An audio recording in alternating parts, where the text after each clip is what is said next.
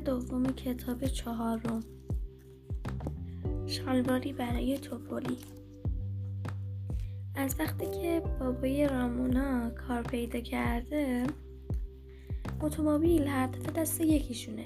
ولی بعضی اوقات مثلا یکیشون اون یکی رو به مقصدش میرسونه یا به سر کارش یا به جایی که می‌خواد بره میرسونه بعد خودش میره. اون روز شنبه بود و آقای کوینبی کلی کار داشت. خانم کوینبی هم که معمولا شنبه ها می‌رفت بیرون خودش رامونا رو به خودش میبود رامونا مامانش پرسید که کجا قراره بریم؟ همه کوینبی گفتش که هیچ جا چون نه چیزی قراره بخری نه کسی کفش می‌خواد نه کیفی نه لباسی. پس امروز خونه میمونیم. خاطر همین رامونا فکر کرد که شاید خانم کوینبی قرار کابینت ها رو مرتب کنه و اینا. ولی خانم کوینبی گفتش که خیاطی خیاطی می‌کنم رفت پارچه ها و ترهاش و همراه با پارچه اوورد مامانا رفت نشست کنار مامانش. همینجوری داشت مامانش رو نگاه می‌کرد. بعد از خودش پرسید که چرا اونم خیاطی نکنه؟ مامانش پرسید که ماما می‌تونم منم خیاطی بکنم؟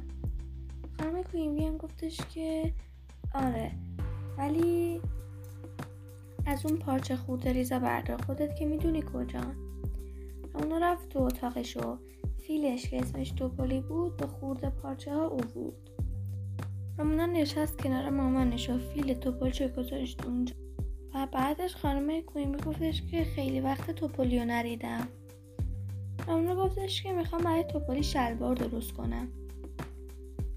خانم کوینبی گفتش که برای فیل خیلی سخت شلوار درست کردن.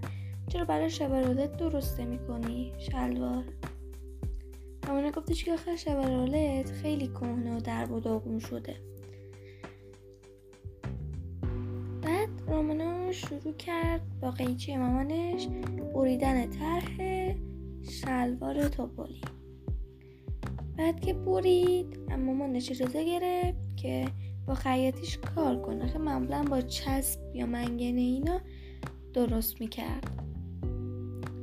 خانم کوینبی هم به رامنا گفتش که باشه رامانا فقط مواظب باش. رامان نشست پشت چرخیاتی و شروع کرد دوختن اون.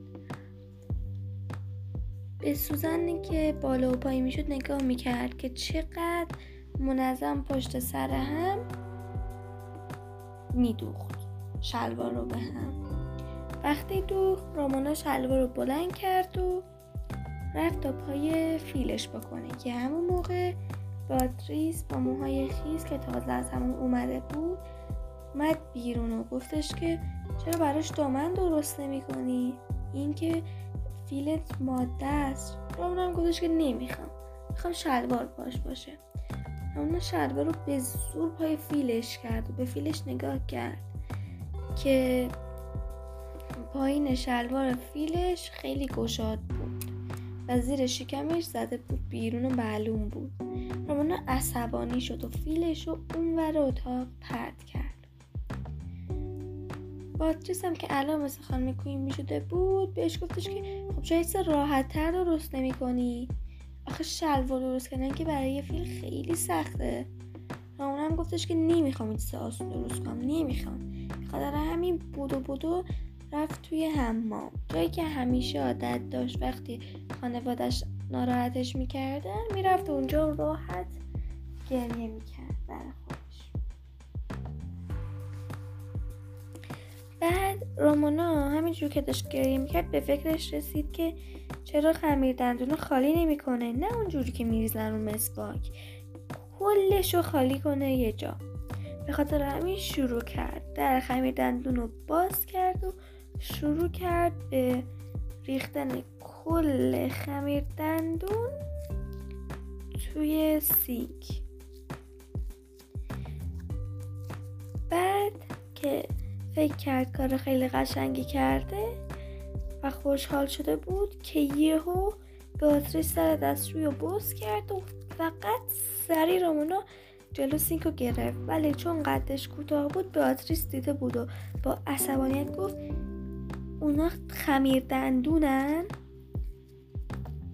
و بلند داد که مامان رامونا خمیر دندونا رو خالی کرده توی سینک دستشویی.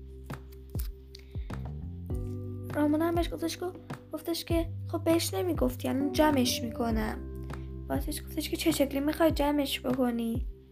رامونا گفتش که با قاشق جمع می‌کنیم و همه میریزیم توی دونه کیسه پلاستیکی و مسواکامونو می‌کنیم توش.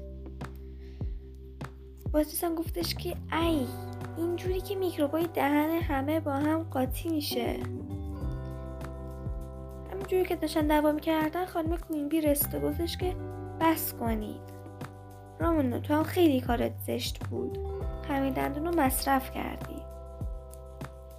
بعدم به رامونا یه دونه قاشق با یه دونه ظرف داد و گفتش که اینا رو جمع بکن. رامونا هم گفتش که چشم. و شروع کرد به جمع کردن. امیدوارم خوشتون اومده باشه.